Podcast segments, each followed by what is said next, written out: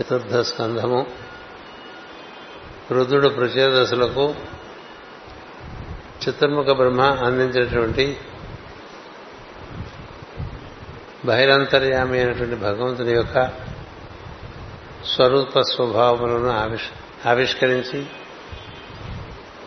అటువంటి బహిరంతర్యామి అయినటువంటి భగవంతుడితో అనుసంధానం చెంది ఏ విధంగా ఇంద్రియాల ప్రజ్ఞలుగా తమ తమ బాధ్యతలను నిర్వర్తించి సృష్టి అందు కృతకృతులు కావాలో తెలియజేస్తూ ఉన్నాడు. అందులో చిట్ట చివరి భాగంలో మనం ఉన్నాం. తన నుండి వేరేటువంటి భాగముగా తాను ఏర్పడి ఆ ఏర్పడిన దాని వల్ల జీవులందరికీ ఉన్నది ఒకటైనా కనిపించేది వెలుగా కనిపించేటువంటి ఒక మాయ అనేటువంటి ప్రజ్ఞ తనలోంచే అది ఆవిర్భవిస్తుందనేటువంటి విషయాన్ని కింద తరగతిలో చెప్పుకోవటం జరిగింది. దైవము అవ్యక్తంగా ఉంటే జీవులు అర్థం చేసుకోలేరు. వ్యక్తమైతే అది వ్యక్త రూపాన్ని చూస్తున్నారు తప్ప అందులో ఉండే దైవాన్ని చుట్టలేదు. ఇది మనకు జరిగేటువంటి సర్వసామాన్యమైనటువంటి మాయ. దైవమే వృక్షంగా ఏర్పడితే ఇది మామిడి చెట్టు ఇది రావి చెట్టు ఇది ఔదంబరం చెట్టు ఇది వేప చెట్టు ఇలా చూస్తూ ఉంటాం. దైవమే జంతువుగా ఏర్పడితే జంతువుగానే చూస్తుంటాం. దైవమే మనిషిగా ఏర్పడితే మనుషులుగా చూస్తూ ఉంటాం. దైవము పంచభూతములుగా ఏర్పడితే పంచభూతములుగా చూస్తుంటాం. ఇట్లా ఒకే ఒక తత్వము అనేక రకముగా ఏర్పడినప్పుడు ఆ విధ ఆ విధంగా రూపాంతరం చెందినప్పుడు రూపాంతరం చెందడానికి మూలమైన విషయాన్ని ఎప్పటికప్పుడు మర్చిపోతూ ఉంటాం. ఈ మరుపే మాయ ఈ మరుపే మృత్యు అని కూడా పెద్దలు చెప్పారు. ఏం చూస్తున్నా అదే ఇదిగా ఉందనేటువంటిది ఉపనిషత్తు. ఉపదేశం. అంచేత చూచేది మనం అదే. అది రకరకాలుగా రూపాంతరాలు చెంది కనిపిస్తూ ఉంటుంది. ఈ రూపాంతరం నందు మూలంలో ఉండేటువంటిది మనం దర్శిస్తున్నట్టయితే మాయ అంతగా మన ఇబ్బంది పెట్టదు.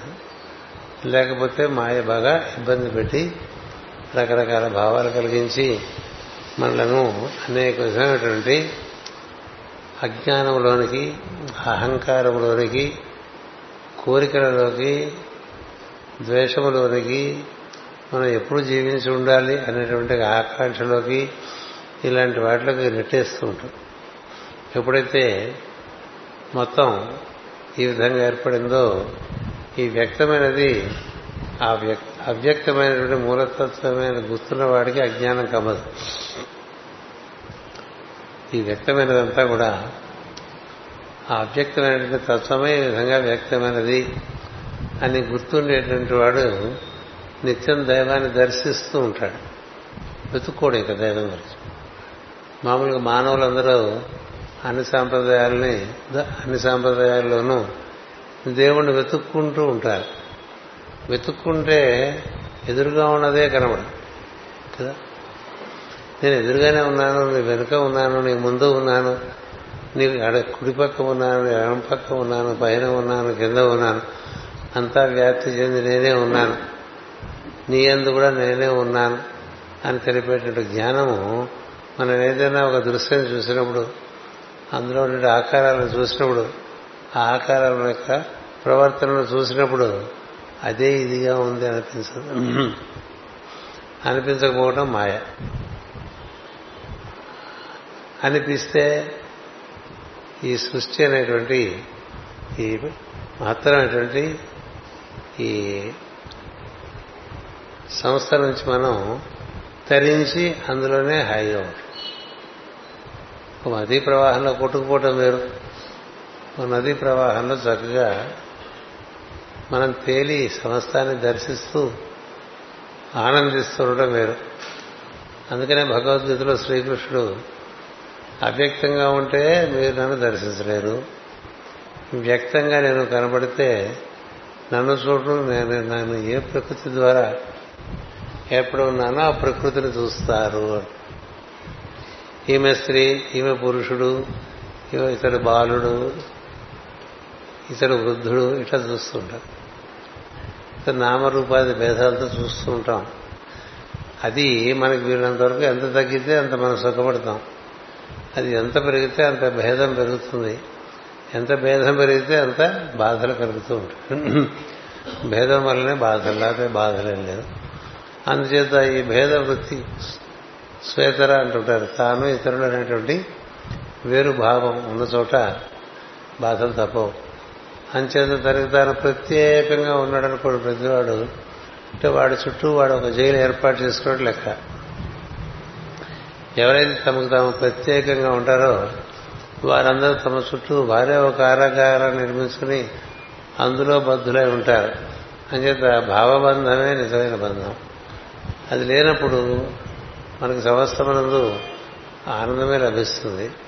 అందుచేత భాగవతమనందు సమస్తమును భగవంతుడిగానే దర్శనం చేయమని చెప్తారు. రూపము భగవంతుడు ఆ రూపము నుండి ప్రవర్తిస్తున్నటువంటి గుణములు. వెనుక దైవం ఉన్నాడని చూడమనిసారు అందుకే నారాయణ స్వరూపము అది వాసుదేవుడిగా ప్రవర్తన రూపంలోనూ విష్ణువుగా రూపంలోనూ దర్శనమిస్తూ ఉంటుంది. అని తెలియజేయడానికే నారాయణాయ విద్మహే వాసుదేవాయ ధీమహి తన్నో విష్ణు ప్రచోదయ అనే మంత్రం చేస్తుంటాం. అంటే కనపడే దాంట్లో అనేకమైన రూపములు కనిపిస్తాయి. అవన్నీ చాలా వైవిధ్యంతో కూడినటువంటి ప్రవర్తనలు కలిగి ఉంటాయి. మనం అంతవరకు చూస్తాం. ఈయన బాలకృష్ణమూర్తి గారు ఈయన ఇట్లా ప్రవర్తిస్తాడు అనేదే తెలుస్తుంది బాలకృష్ణమూర్తి రూపంలో ఉండేటువంటి ఈశ్వరుడు కనిపించడు. అందుకని ఆత్మమూలు అభ్యుదలంతుని అంటాడు కదా ఖచ్చితంగా.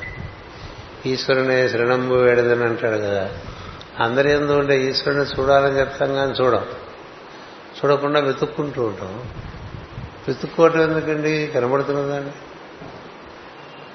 అందుకనే ఉపనిషత్తులు కానీ దైవం కానీ ఏం చెప్తారంటే నన్ను చూడటం నేర్చుకోరా నా కోసం వెతుక్కోక ఎందుకు వెతుక్కుంటా అన్ని పక్కల అదే ఉంది. ఈ లోపల బయట అంతా నేనే ఉన్నప్పుడు ఎక్కడికి వెతకడం ఏంటి అంటే నీకు అసలు అర్థం కాలేదనమాట అంతే కదా? దైవం గురించి అన్వేషించేవాళ్ళు దైవం గురించి వెతుక్కునేవాళ్ళు అక్కడికి ఇక్కడ తిరిగేవాళ్ళు ఎక్కడికైనా తిరిగి అన్ని చోట్ల దైవమే ఉన్నాడనుకోవాలి. నువ్వు తిరగద్దని చెప్పట్లేదు నువ్వు ఎక్కడ ఉంటే అక్కడ నీ లోపల నీ నీ చుట్టూ దైవమే ఉన్నాడు. అనే భావం ఉందనుకో నువ్వు ఎప్పుడు ఎప్పుడు దైవంతోనే కూడి ఉంటావు. అది లేకపోవటం వల్ల మాయ. మాయ కలిగితే ఇంకన్నీ కాదు అన్ని సమస్యలే మాయ కలిగితే అందుకని మాయ నా చేతుల్లో ఉంటుంది.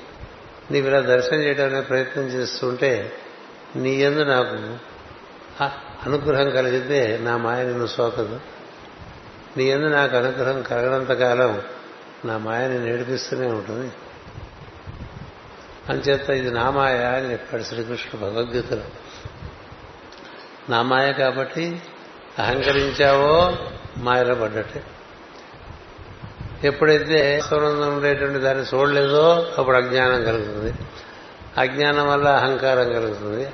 అహంకారం కలిగితే తనకేదో కావాలనిపిస్తూ ఉంటుంది మొత్తంలో. తనకేదో కావాలి. మొత్తం. తనకేదో కావాలనిపిస్తే అది దొరకదు. దాంతో దాని మీద రాక దాని మీద కోపం వస్తుంది ద్వేషం వస్తుంది ఆ తర్వాత మనం ఎప్పుడు చచ్చిపోకూడదు భావన నాకు ఎక్స్ట్రా. చచ్చిపోయిన వాడు చచ్చిపోకూడదు అనుకోవటం ఏంటండి? ఇప్పుడు మన యోగం అంతా కూడా మరణం దాటారని కదా? అంతేనా? ఎప్పుడు మరణం దాటుతా? జ్ఞానం కలిగితే మరణం దాటు జ్ఞానం అంటే ఏమిటి లోపల బయట ఎప్పుడు ఉన్నది? ఎప్పుడు ఉన్నది? దాని చుట్టూ ఏర్పడినటువంటి అనేకమైనటువంటి పొరలు వస్తూ పోతూ ఉంటాయి. సముద్రంలో కూర్చుంటే అదే చూడాలి. ఎన్నో అలలు వస్తూ పోతూ ఉంటాయి. సముద్రం శాశ్వతం అలలతో పోలిస్తే కదా? ఈ అలలు ఎన్నైనా వస్తుంటాయి పోతుంటాయి వస్తుంటాయి పోతుంటాయి వస్తుంటాయి పోతూ ఉంటాయి అలాగే మనకి రూపములు నామములు వస్తూ ఉంటాయి పోతూ ఉంటాయి వస్తూ ఉంటాయి పోతూ వచ్చిపోయే వాటిలో ఇరుక్కుపోతే ఎట్లాగండి? కదా? ఇవాళ వస్తాడు రేపు వెళ్ళిపోతాడు చుట్టం. అందుకే అందుకనే వాడు చుట్టం ఉన్నారు వాడు వచ్చి చుట్టూ మనకి అన్ని చుట్లు అన్ని చుట్లు తిప్పేసి వెళ్ళిపోతాడు. మనం మనకుండే దాంట్లో బయట బయటపడిపోతాం కదా. అదే వచ్చిపోయే వాటిని చూడక వచ్చిపోయే వాటికి ఆధారమైన దాన్ని చూడమని మన వాంగ్మయం అంతా అదే చెప్తుంది ఎక్కడ చెప్పినా అదే చెప్తుంది అదొక్కటే మనం చేయాలి. మిగతా అన్నీ చేస్తాం. మిగతా అన్నీ చేస్తాం. పొద్దున మంచి కోలాహలంగా ఇక్కడ డెబ్బై మంది దంపతితో సత్యనారాయణ స్వామి వ్రతాలు చేశాం చాలా వైభవంగా ఉంది. ఆ వైభవం భగవంతుని యొక్క అవతరణము. అంటే మన యొక్క మనస్సులో ఆ వైభవం యొక్క అనుభూతిని మనకు మిగులుస్తాడు. ఆ తర్వాత అంతకుముందు అంటే వచ్చిపోయింది వచ్చిపోయే అనుభవం వైభవం పెద్ద లెక్క కాదు. ఓ మంచి కారు వచ్చిందనుకోండి ఎన్నాడు చెప్పుకుంటా? మళ్ళీ చెప్తుంటే ఇది మనం చెప్పామని చెప్తారు. ఆల్రెడీ ఒకసారి చెప్పామని చెప్తారు. ఎందుకంటే వాడి వినబుద్ధి కాదు కదా అని చెప్తుంటే. నీకలంటే నీ వైభవం నీ వైభవం వాడికి కావాలి నా వైభవం. అందుచేత ఈ గోరంతా ఇట్లాగే ఉంటుంది. అందుకని వచ్చిపోయే వాటిలో భగవంతుని విభూతి చూస్తూ ఎప్పుడు ఉండే భగవంతుతో కూడి ఉండాలి. వాడు సిద్ధప్రజ్ఞుడు అంతే కాసేపు గోల్ చేసి హహా ఊహు అనుకుంటూ ఆ తర్వాత మళ్ళీ మామూలుగా అయిపోయాం. మళ్ళీ అలాంటి దానికోసం వెతుక్కుంటూ ఉంటాం. అలా ఏర్పాటు చేసుకుంటూ ఉంటాం. అయిపోతూ ఉంటాయి. మనం ఏర్పాటు చేసుకుంటే అయిపోతూ ఉంటాయి. అయిపోక ఎప్పుడూ ఉండేది ఒకటి ఉంది. దాంతో ముడిపడి ఉండాలి. అలా ముడిపడితే నువ్వు భాగవతోత్తముడు అలా ముడిపడకపోతే ఏదో దాని చుట్టూ తిరుగుతూ ఉంటావు. తరపి మాత్రం రాదు. అందుచేత ఈ కనబడుతున్నదంతా అదిగానే భావించాలి. ఇలా భావించకపోతే తన ఎందు భాగముగా మాయ వేరుగుట తన ఎందు భాగముగా మాయ ఇమిడిపోవుట అని రెండు భావులు మరల మరల ఒకదాని తర్వాత ఒకటి కలుగుతున్నాను దానితో మరల మరల పలుమారులు ఈ సృష్టి సృష్టికి జననము వృద్ధి లయము కలుగుతుండను ఈ స్థితిలోకి ఈశ్వరుడనైనా నీవే ఆత్మస్వరూపుడవు అని చెప్తున్నాడు. ప్రతి ఒక్కడు ఆత్మస్వరూపుడు ఆత్మస్వరూపుడుగా ఈశ్వరుడే. తన నుంచి తన సృష్టి ఏర్పడుతూ ఉంటుంది. ప్రతివారు వారి జీవితాన్ని వారికి ఉండేటువంటి నోహవుతో అట్లా బిల్డ్ చేసుకున్నారు. వాడి జీవితం చాలా బాగా బిల్డప్ వస్తుంది. వాడి జీవితం అంత బాగా బిల్డప్ రాదు. ఇంకో జీవితం కొంతకాలం బిల్డప్ వచ్చి అతను తర్వాత పాడైపోతుంటుంది రావణాసురులాగా కొన్ని కొన్ని జీవితాలు ముందు కష్టపడి తర్వాత సుఖపడతాయి. కొన్ని కొన్ని జీవితాలు ముందు సుఖపడి తర్వాత కష్టపడతాయి. కొన్ని కొన్ని జీవితాలు ఎప్పుడు కష్టపడుతూనే ఉంటాయి. కొన్ని కొన్ని జీవితాలు ఎప్పుడు ఒకే విధమైనటువంటి వైభవంతో ఉంటాయి. ఇలా ఉంటాయి కదా. ఎందుకు ఇలా ఉంటాయంటే నువ్వు నీ మూలంతో ఏర్పాటు చేసుకున్నటువంటి అనుబంధం బట్టి ఉంటుంది. అది లేనప్పుడు నీ సృష్టి ఒక్కొక్క రకంగా ఒక్కొక్క రకంగా జరుగుతుంది బ్రహ్మ సృష్టికి కలికాలం ఉంటుంది ద్వాపరయుగం ఉంటుంది త్రేతాయుగం ఉంటుంది కృతయుగం ఉంటుంది మళ్ళీ త్రేతాయుగం మళ్ళీ ద్వాపరయుగం మళ్ళీ కలియుగం ఉంటుంది. ఎందుకని బ్రహ్మ మనకి ప్రతీవిక గుర్తుపెట్టుకోండి సృష్టికర్త మొత్తం సృష్టికి ఎలాగో మనం మన సృష్టికి ఆ విధంగా ఉన్నాం. అంచేత ఇవన్నీ రాత్రి ఎత్తపోతే అన్నీ పోయేవి కదా? కంచికెళ్ళిపోయేవే కథలనే పాట వల్ల? అన్ని కథలు కంచికెళ్ళిపోయాయి. ఈ రోజు రాత్రి నిద్రిస్తే ఆ రోజు అయిపోయిందండి కదా మళ్ళీ పొద్దునే లేస్తే నీ కథ నీ దగ్గరికి వచ్చేస్తుంది. మీరు తప్పించుకోవడానికి వెళ్ళలేదు కదా. అలాగే శరీరం వదిలేసావనుకో కొన్నాళ్ళు నీకు నీ కథ నీ దగ్గరికి రాదు. మళ్ళీ పుట్టిన ఐదేళ్ళ నుంచి నీ కథ నీ దగ్గరికి వచ్చేస్తుంది. మళ్ళీ ఐదు సంవత్సరాలు రాగానే నీ కథ మళ్ళీ నీ దగ్గరికి వచ్చేస్తుంది. ఎందుకంటే పాత కథ పూర్తి చేసుకోలే. పాత కథ పూర్తి కాని వాడికి మళ్ళీ ఆ కథ సశేషం అని మూసేస్తారు కనుక సశేషం అంటే ధారావాహిక. మళ్ళీ దాంతో మొదలు. అంటే ఎప్పటికప్పుడు నేర్చుకోవాలి. ఏమిటి? ఉన్నదొక్కటే. అదే నేనుగా ఉన్నానని. అది చెప్పడానికే సోహం అన్నారు. అందుచేత వాడిని ముడిపట్టుకుని ఉండకపోతే ఇట్లా సృష్టి స్థితి లయములు బ్రహ్మదేవుడికే తప్పలేదు. మరి మన సంగతి ఏంటంటే మన సంగతి అంతే. యోగస్థితి ఎందు నిశ్చలత్వం అవలంబించిన వారు శ్రద్ధయను మీ అస్తిత్వంతో కూడిన వారై కార్యకలాపమును నిర్వర్తించుతుందరు యోగస్థితి ఎందు నిశ్చల తత్వము లభించినటువంటి వారు శ్రద్ధయను ఈ అస్తిత్వముతో కూడిన వారై కార్యకలాపములను నిర్వర్తించుతుందరు ఈ వాక్యం చాలా ముఖ్యం. ఎవరికి శ్రద్ధ ఉంది అంటే ఎవరంటే దైవం నేనే అని గుర్తున్నవాడు వాడు శ్రద్ధ. సో మనం అంత శ్రద్ధావంతులు అనుకుంటే అది కూడా మన గురించి మనం ఎక్కువ మార్కులు వేసుకుంటే. కదా? చాలా ఎక్కువ మార్కులు వేసేసుకుంటాం. మన కనుక మన మన పేపర్కి మార్కులు వేసుకోమంటాయి కదా. కానీ ఇక్కడ ఏం చెప్తున్నాడంటే రుద్రుడు ఎవరికైతే అహర్నిశలు తాను ఈశ్వరుడే ఈశ్వరుడే తానుగా ఉన్నాడు. ఈశ్వరుడే తానుగా ఉన్నాడు అనేటువంటిది యోగస్థితి అంటారు. యోగస్థితి అంటే యోగం యోగం యోగం అంటే జీవుడు దైవంతో కూడి ఉండితే అది యోగం. భార్యతో కూడి ఉంటే భార్య యోగం. భార్యతో విడిపోతే భార్య వియోగం. కదా? ధనంతో కూడి ఉంటే ధన యోగం. ధనంతో విడిపోతే ధన వియోగం.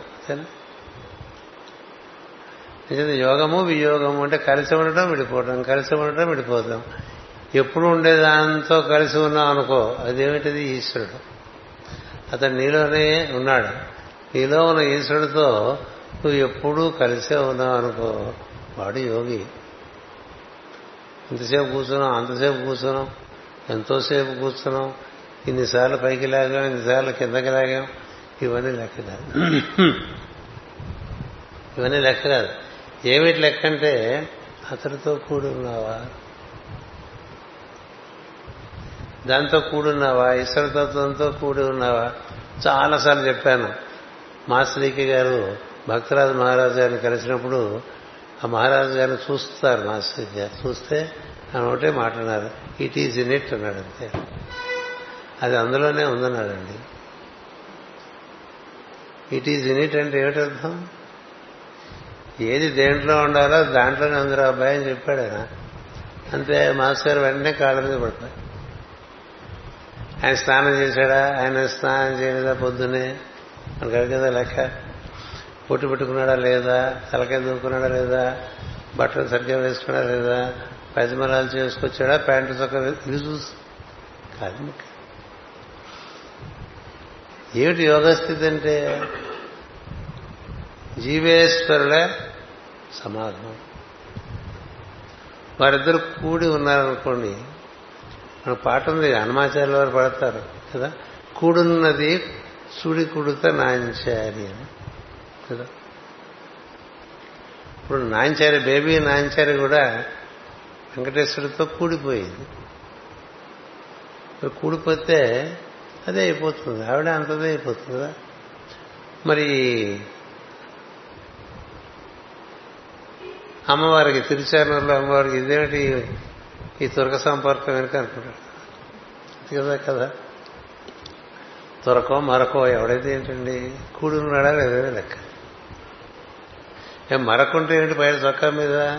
ముఖం మీద మరకుందనుకోండి ఏం ప్రాబ్లము? వాడితో కూడినవాడు లెక్క. వాడితో కూడుండిన వాడు ఎంత మేడిపండు వల్లే ఉన్నా ఉపయోగం? కదా? మెడిపండు చూడ మేలిమయ్యుండును పొట్ట వైపు చూడ పురుగులుండు అంతేగా? అంచేది ఏది కూడి ఉన్నదో అది లెక్కండి. ఏది కూడి లేదో అది లెక్కలేదు. కూడి ఉన్నవాడు యోగస్థితి ఎందు ఉండేవాడు. యోగస్థితి ఎందు నిశ్చలతత్వము లభించిన వారు యోగస్థితి ఎందు అంటే అప్పుడప్పుడు మనం నమస్కారం మాస్టర్ అన్నప్పుడు మనలో ఉండేటువంటి ఈశ్వరునితో మనం కూడి ఉన్నామనుకోండి పొరపాటున. పొరపాటునే? అంత సులభంగా ఎవడు నాకు తెలిసి లోపల ఉండేటువంటి టక్కన టక్కనట్లు అతుక్కుపోడు అతుక్కుపోతే ఇట్లా ఎందుకుంటా అతుక్కుపోయాడు అనుకోండి ఆ స్థితి ఎప్పుడూ ఉందనుకోండి. నమస్కారం స్మరిస్తున్నప్పుడే కాదు ఎప్పుడూ ఉందనుకో ఎప్పుడు ఆ స్థితిలో ఉంటే యోగస్థితి ఎందు నిశ్చల తత్వము లభించిన వారు వాటండి శ్రద్ధ గలవాడంటే మిగతా వాళ్ళకి శ్రద్ధ ఏది మనకి ఇష్టమైన విషయాల్లో శ్రద్ధ. మనకి ఇష్టం లేని విషయాల్లో శ్రద్ధ లేదు. అంతేగా? కొంతమందికి తినటంలో శ్రద్ధ. వండటంలో శ్రద్ధ ఉండదు. వండటం విసుగు. తినమంటే అబ్బో ఎంత శ్రద్ధ కదా? కొంతమంది తింటారు వండుతారు కడగడంలో అశ్రద్ధ శ్రద్ధ. అంటే అది ప్రతి చోట కనిపిస్తుంది. ఎందుకని తన లోపల ఉండే ఈశ్వరుడు తన కూడి ఉన్నప్పుడు అన్ని పనులు సహజంగానే శ్రద్ధగా నిర్వర్తింపబడతాయి. తనలోని ఈశ్వరునితో కూడి ఉన్నవాడికి ఏ పని ఇచ్చినా అది సిద్ధిస్తుంది. కాసేపు కూడి ఉంటాట కాసేపు కూడి ఉండటం అంటే మూర్ఛ రోజులాగా ఎప్పుడు మూర్ఛ వస్తుందో తెలియదు ఎప్పుడు మూర్ఛ రాదు. కదా? మూర్ఛ రోజు వాళ్ళ చేత ఏం చేయించుకుంటారో పెద్దవాళ్ళ పనులు చేయించుకోలేరు కదా. అందుకని నారదాది మహర్షులు కావాల్సి వచ్చారు సప్తర్షులు కావాల్సి వచ్చారు ప్రజాపతులు కావాల్సి వచ్చారు మనవులు కావాల్సి వచ్చారు సరక సరందనాథులు కావాల్సి వచ్చారు రుద్రులు కావాల్సి వచ్చారు. వీళ్ళందరూ ఎప్పుడూ కూడి ఉండేవాడు ఎప్పుడు? ఈ ఎప్పుడు కూడి ఉండలే కదండి. కృష్ణుడు చెప్పాడు అనన్యాస్యంతయంతో మా రోజు చదువుతాం ఏనాడు ఆచరించాం. అనన్యాస్యంతయంతో మా కాన్యచింతనేవద్దు నన్నే. ఏ జనా పర్యుపాసతే తేషాం నిత్యాభియుక్తాన యోగక్షేమం బాగా ఏం చూసినా దాన్నే చూస్తున్నాం ఏం వింటున్నా దాన్నే వింటున్నాం. అదే ఇదిగా ఉందనేటువంటి దృష్టి లేని వాళ్ళకి కష్టం. ఇది ఇదే అది అదే అనుకునే వాళ్ళకి ఎప్పటికీ వాళ్ళు వాళ్ళ బంధంలోనే ఉంటారు. మాస్టర్ గారికి వారి గురువు గారు చక్కని దీనికి ఉదాహరణ ఇచ్చారు. మంచినీరు ఐసుగడ్డ అయింది. మంచినీరు ఐసుగడ్డ అయింది. ఐసుగడ్డ లక్షణాలు వేరు మంచినీరు లక్షణాలు కానీ మంచినీరు ఏమిటి? ఐసుగడ్డ ఏమిటి? మంచినీరే. అట్లాగే ఈశ్వరుడే నీవుగా ఉన్నావు. నువ్వు కరిగావనుకో నీరే. నువ్వు కరగలేదనుకో. పెద్ద ఐస్బర్గ్ లాగా ఉండి పెద్ద పెద్ద షిప్పులు కూడా మొదలుకొట్టేస్తాం కదా? అందుకని కరిగితే నీరు కరగకపోతే ఐసగడ్డలాగా మనం కూడా దైవీ భావంతో కరిగితే దైవం అయిపోతుంది దాన్నే ధర్మయ స్థితి అంటారు. ఇక రొటీన్గా చేస్తున్నాం అనుకోండి ఎన్ని చేసినా ఒకటే. ఇరుక తొక్క తెచ్చి ఏడాది బతికిన పద్యాలు అన్నీ ఉన్నాయండి మనకి. తెలుగువారి అదృష్టం దురదృష్టం. ఎందుకంటే అన్నీ ఉంటాం అదృష్టం అది గుర్తు లేకపోవటం ఆ దురదృష్టం. అంచేత ఇక్కడ చెప్తున్నాడు అనమాట ఏమిటి శ్రద్ధ అంటే శ్రద్ధకి ఇంగ్లీష్లో సరైనటువంటి అనువాదం లేదు. అనిపిస్తుంది చాలాసార్లు ట్రై చేసి వదిలేసి. శ్రద్ధ అంటే ఆయన పెద్ద వ్యాఖ్యానం చెప్తే ఎట్లా? రెండు అక్షరాల పదానికి. ఇక్కడ చూడండి శ్రద్ధ అంటే ఏం చెప్పారు? యోగస్థితి ఎందు నిశ్చల తత్వము లభించిన వారు. శ్రద్ధ కలిగి. శ్రద్ధజను నీ అస్తిత్వంతో కూడిన వారై కార్యకలాపమును నిర్వర్తించుతుందరు వారి గురించే భాగవతం చెప్తుంది అందరి గురించి చెప్పదు. తమ పూర్వ తమ హృదయమున హృదయమునందు కలిగిన సంకల్పములల్లా నీ రూపముగా ఎదిగి జీవితం యజ్ఞార్థముగా జీవిస్తున్నారు వారే వేదమందలి శాస్త్రమందలి మర్మము తెలిసిన వారు వేదము శాస్త్రము మర్మం ఎవరు తెలుస్తుంటే మొత్తం అంతటినీ ఒకటిగా చూసేవాడికి అర్థం సులభంగా మిగతా వాళ్ళకి అర్థం కాదు. నీవు ఆది లేని వాడవుగా అన్నిటికీ ఆది అయిన వాడవుగా రెండో వస్తువు లేనివాడిగా ఉన్నావు కానీ మాయను శక్తి నీకు రెండవదిగా కలవాడై ప్రకాశిస్తున్నావు నీవు అది లేనివాడివి జీవుడు కూడా సనాతనుడు. మొదటి నుంచి ఉన్నాడు. ఎప్పుడూ ఉన్నాడు. ఎప్పటికీ అయిపోడు. రెండో వస్తువు లేనివాడిగా ఉన్నావు. నీతో ఇంకే వస్తువు ఉండదు. నువ్వే ఉంటావు. కానీ మాయ వలన నీకు అనేకములైనటువంటి భావాలు కలుగుతుంటాయి అట్టి నీ మాయ అది భగవంతుని యొక్క విషయం అంతే మన యొక్క విషయం అంతే. అటు నీ మాయాశక్తి చేత సత్వము రజస్సు తమస్సు పుట్టారు ఇవి మనకు తెలిసినటువంటి ఆల్రెడీ చెప్పుకున్నాం. సత్వము తమస్సు ఇలాంటివన్నీ. వాటి నుంచి ఏ విధంగా సృష్టి అంతా పుట్టుకొస్తుందో సంవత్సరాల తరబడి చెప్పుకున్నాం. ఎందుకని మళ్ళీ ఒక్కసారి కావాలంటే గబాబా గుక్క తిప్పకుండా చెప్పేసి. ఎందుకంటే చెప్పి చెప్పి చెప్పి అలవాటు అయిపోయింది ఏమిటి మొట్టమొదటి మనం లేవగానే మనకు కలిగే సంకల్పం?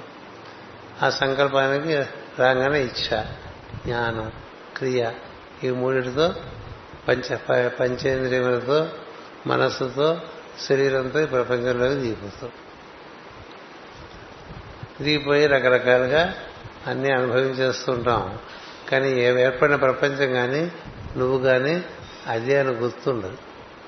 గుర్తుండకపోవటం వల్ల మనం ఇలా బంధింపబడి ఉంటాం. గుర్తుండటం వల్ల ఈశ్వరుడు బంధింపబడి ఉండడు.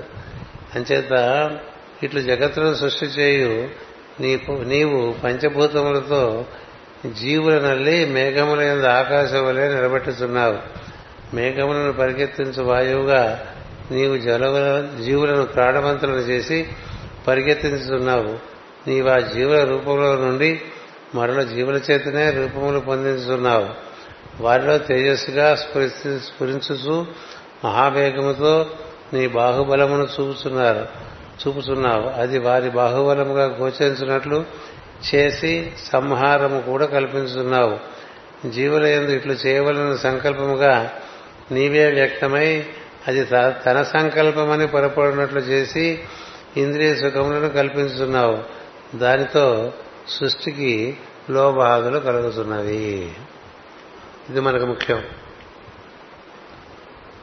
జీవుల ఇట్లు చేయవలన సంకల్పముగా నీవే వ్యక్తమై. ప్రతివాడికి ఒక ఐడియా వచ్చేస్తుంది. కదా? ఎలాంటి వాడికైనా ఒక ఐడియా వచ్చేస్తుంది. ఒక ఐడియా నీ జీవితాన్ని మార్చేస్తున్నది చాలా సత్యం. మార్చడం ఎటు మారుస్తుందో. ఆ సంకల్పము నేను ఎటు తీసుకెళ్తుందో తెలియదు కదా. అంచేత సంకల్పం దైవం అనుకుంటే నువ్వు నిష్పాక్షికంగా ఆ సంకల్పాన్ని నిర్వర్తిస్తావు. సంకల్పం నీదనుకున్నా. అనుకుంటే దాని మీద మోహం కలుగుతుంది. దాని మీద మోహం కలుగుతుంది. బ్రహ్మకి ఎలాగే కలిగింది మోహం. మోహం కలిగేసరికి నీ ప్రజ్ఞ బాగా జీరో వాట్ బల్బ్ వల్లే వెలుగుతుంది. అంతకుముందు ఫ్లాష్ లైట్ లాంటిది సంకల్పం నీదని భావం చేయగానే నువ్వు జీరో వాట్ బల్బ్ అయిపోతావు. అంటే పెళ్ళి బుర్ర పెళ్ళి బుర్ర అయిపోయింది సరే పిల్లి బుర్ర అయిపోతుంది. పిల్లి బుర్రకి ఏం జరుగుతుంది? దాని దగ్గరగా చేస్తూ ఉంటాడు. అన్నీ నాది నాది అనుకునే లోభంలో పడిపోతాడు. మోహం చేత లోభం కలుగుతుంది. లోభం చేత ఇది నాది ఇది నాది ఇది నా ఐడియా ఇది నా ఐడియా ఎవరి ఐడియాలు ఉండవు ఒకటే ఐడియా ఉంటుంది. ఆ ఐడియాలో భాగంగా మనంతా వచ్చేసాం. ఒక ఐడియాలో భాగంగా మనంతా వచ్చేసామండి వచ్చిన సాధారణ మనం కూడా మనకు మళ్ళీ ఐడియాలు వస్తున్నాయి అనుకోబోకండి. వాడి ఐడియాలో మన మనం చూస్తారు వాడి సంకల్పమే అన్నించి వస్తూ ఉంటుంది. అందుకని సంకల్పము ఈశ్వర సంకల్పం అనుకుంటే నువ్వు దాన్ని నిష్పాక్షికంగా నిర్వర్తిస్తావు. సంకల్పం నీది అనుకుంటే నీకు లోభం కలుగుతుంది దాని మీద మోహం కలుగుతుంది. ఈ మోహం లోభం నిన్ను బంధిస్తాయి అంటే ఒకే ఒక సంకల్పము నిన్ను బంధించవచ్చు నిన్ను కడతీర్చవచ్చు దేనివల్ల అంటే సంకల్పం రాగానే దాన్ని నువ్వు నాది అనుకోవడం. నాది అనుకోవడం అజ్ఞానం ఒకటి. అదే అహంకారం కూడా రెండు. ఈ రెండు చేస్తే మిగతా అంతా మిగతా ఆట చెప్పక్కలే అది ఎలా జరుగుతుంది? అందుకనే తెలిసిన వారందరూ సమిష్టి ఎందుకు ఎక్కువ విలువిస్తారు. తెలియని వారు వ్యక్తిగత విషయాలు ఎక్కువ విలువిస్తారు. తెలియని వాళ్ళు వ్యక్తిగత విషయాలకు ఎక్కువ పెద్దపీట వేస్తారు. తెలిసిన వాళ్ళు సమిష్టి విషయాలకు ఎక్కువ పెద్దపీట వేస్తారు. ఇప్పుడు సత్యాంశ అవుతాం అనుకోండి ఆ మనం వేరే నిర్వర్తించుకుందాంలే అనుకోవచ్చు. కదా? అప్పుడు అది వ్యక్తిగతం అయిపోతుంది. ఎక్కడ వ్యక్తిగతం అవుతుందో అప్పుడు నీ కర్మను అనుసరించి నీకెంత లభ్యం కావాలో అనుగ్రహం అంతే లభ్యం సమిష్టి అయినప్పుడు దాని బలం ఎక్కువ. అందుకనే మహర్షులందరూ కూడా అన్ని సమూహ సామూహికంగా చేశారు. యజ్ఞములన్నీ సామూహికంగా చేసేవారు. అలాగే ఈ సత్రయాగములన్నీ సామూహికంగా చేసేవారు. అలాగే ఈ భాగవతాది పారాయణంలో సామూహికంగా చేసేవారు. భగవద్గీత రామాయణం పది మందిని పిలుచుకుని చేసుకోవడం వేరు. ఏదో మనింటో మనమే పది మందిని పిలిచి పది మంది భోజనం పెట్టి పది మంది కలిసి పని చేసుకోవటం వేరు. దాని గ్రూప్ కాన్షియస్నెస్ అని ప్రస్తుతం ఇంగ్లీష్లో అంటున్నారు. అది ఎప్పటి నుంచో ఉంది. అది ఉన్నవాడు సుఖపడతాడు. తాను వేరు అనుకున్నవాడు ఎప్పుడు అంతకంతకి అంతకంతది కుంచుకుపోతాడు కుంచుకుపోయి చివరికి నశిస్తాడు ఎందువల్ల? నాది నాది వేరు. అంతా కలిపి ఒక పీఠం ఇక్కడ పెట్టుకున్నాం అక్కడ మనం ఇక్కడ మళ్ళీ వేరే పీఠం పెట్టుకున్నాం. ఆ గదిలో చిన్న పీఠం మనం పెట్టుకున్నాం. ఇంటింట్లోనూ ప్రతివాడు వాడి గదిలో ఒక పీఠం పెట్టుకున్నాడు. సమిష్టి ఏది ఇంట్లో? ఉంటుందా? సమిష్టి కలిసి చేసుకోవటంలో సహనాభవతు కదా? కలిసి రక్షణ పడతాం సహనో భునత్. కలిసి భోజనం చేయడం నేర్చుకోండి. విడివిడిగా భోజనం చేయక సహనాభవతు సహనో భునత్. సహవీర్యం కరవావహై. వీళ్ళంతమందిని కలుపుకోండి పనిచేసుకుని అది తెలివి. ఎవడో కలవట్లేదంటే నీలోనే ఉంటుంది లోపం. ఏం సందేహం లేదు. ఎవరు కలవరని అంటే ఎందుకు కలుస్తారు? నీ బట్టే. మీతో వాళ్ళకి ఎందుకు కలుస్తున్నారు? నీకెందుకు కలవరు? సహవీర్యం కరవావహై తేజస్వినాం అవధీతమస్. అలాంటి వాళ్ళకి తేజస్సు అది అవధులు దాటి పెరిగిపోతూ ఉంటుంది. మా విద్విషావహై వాడి మీద వీడి మీద మనం రకరకాల అభిప్రాయాలు పెట్టుకున్నాం అనుకోండి దురభిప్రాయాలు అది వద్దురా అని చెప్తుంది విద్వేషములొద్దు కలిసి పనిచేయండి కలిసి భుజించండి కలిసి రక్షింపబడండి కలిసి తేజస్సు సాధించుకోండి. ఇది కలిసి చేయటం అనేటువంటి దాంట్లో ఈ నేను అనేటువంటి సంకుచిత భావం బాగా తగ్గిపోతుంది. లేకపోతే సంకుచితం ఎక్కువైపోతుంది. సంకుచితం ఎక్కువైపోతే బాధపడేది వాడే. మన ఇంటికి ఎవరు రారు? మనం ఎవరింటికి వెళ్ళాం? కదా సినేశ్వరుడు అంతటి వాడు ఒకసారి బాధపడుతుంటాడు పెద్ద సభ కట్టుకున్నాడు ఇంట్లో. పురాణాల్లో చెప్తారు చాలా పెద్ద సభ. అంటే మరి ఇంద్రుడికి సభ ఉంది కుబేరుడికి సభ ఉంది అందరికీ సభలు ఉన్నాయి. ఎంతో వాటి గురించి వర్ణిస్తూ ఉంటారు. సినేశ్వరుడు నాకు మాత్రం సభ ఉండదా అని ఆయన సభ ఏర్పాటు చేసుకున్నాడు సార్ బాగా. బాగా ఏర్పాటు చేసుకున్నాడు సభ. ఆయన ఆయన భార్య ఉంటారు ఇంకెవరు కూర్చుంటాడు సభలో వచ్చి పొద్దునే ఎవరు రారు? ఎవరు వస్తారండి తీరి కూర్చుని శ్రేణేశ్వరుడు సభగా ఎవడొస్తాడు? రారు కదా. అట్లా కూర్చుంటాడు. నైన్ టు వన్ సభలో కూర్చున్నట్ట రోజు. ఎవరు రాలేదురా? మళ్ళీ ఫోర్ టు సెవెన్ సభలో కూర్చున్నట్ట. ఎవరు రాలేదురా? ఎవరు రారు?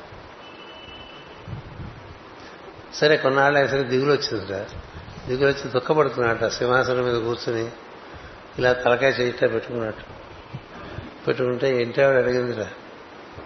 ఎందుకు దుఃఖపడుతున్నారని ఎవరు రారు ఎందుకు ఈ సభని కదా మనం మీటింగ్ పిలిస్తే ఎవరు రాలేదనుకోండి ఎట్లా? ఎట్లా ఉంటుంది? అంటే మరి మనకు అలాంటి మనకు అలాంటి పరిస్థితి ఏర్పడింది? మీకు ఇచ్చిన పని అది కదా ఎవరు? కూర మీ దగ్గరికి రారు కదా అని. ఇలా మాట్లాడుకుంటే గణపతి వస్తారు. గణపతి ఆయన బయలుదేరుతాడు శనేశ్వరుడు సభకి. బయలుదేరుతున్నప్పుడు అమ్మవారు అడుగుతుంది ఎక్కడికి వెళ్తున్నారా అంటే పాపం శని సభకి ఎవరు వెళ్ళరమ్మా నేను వెళ్తాను గణపతి అంటే తెలుసా?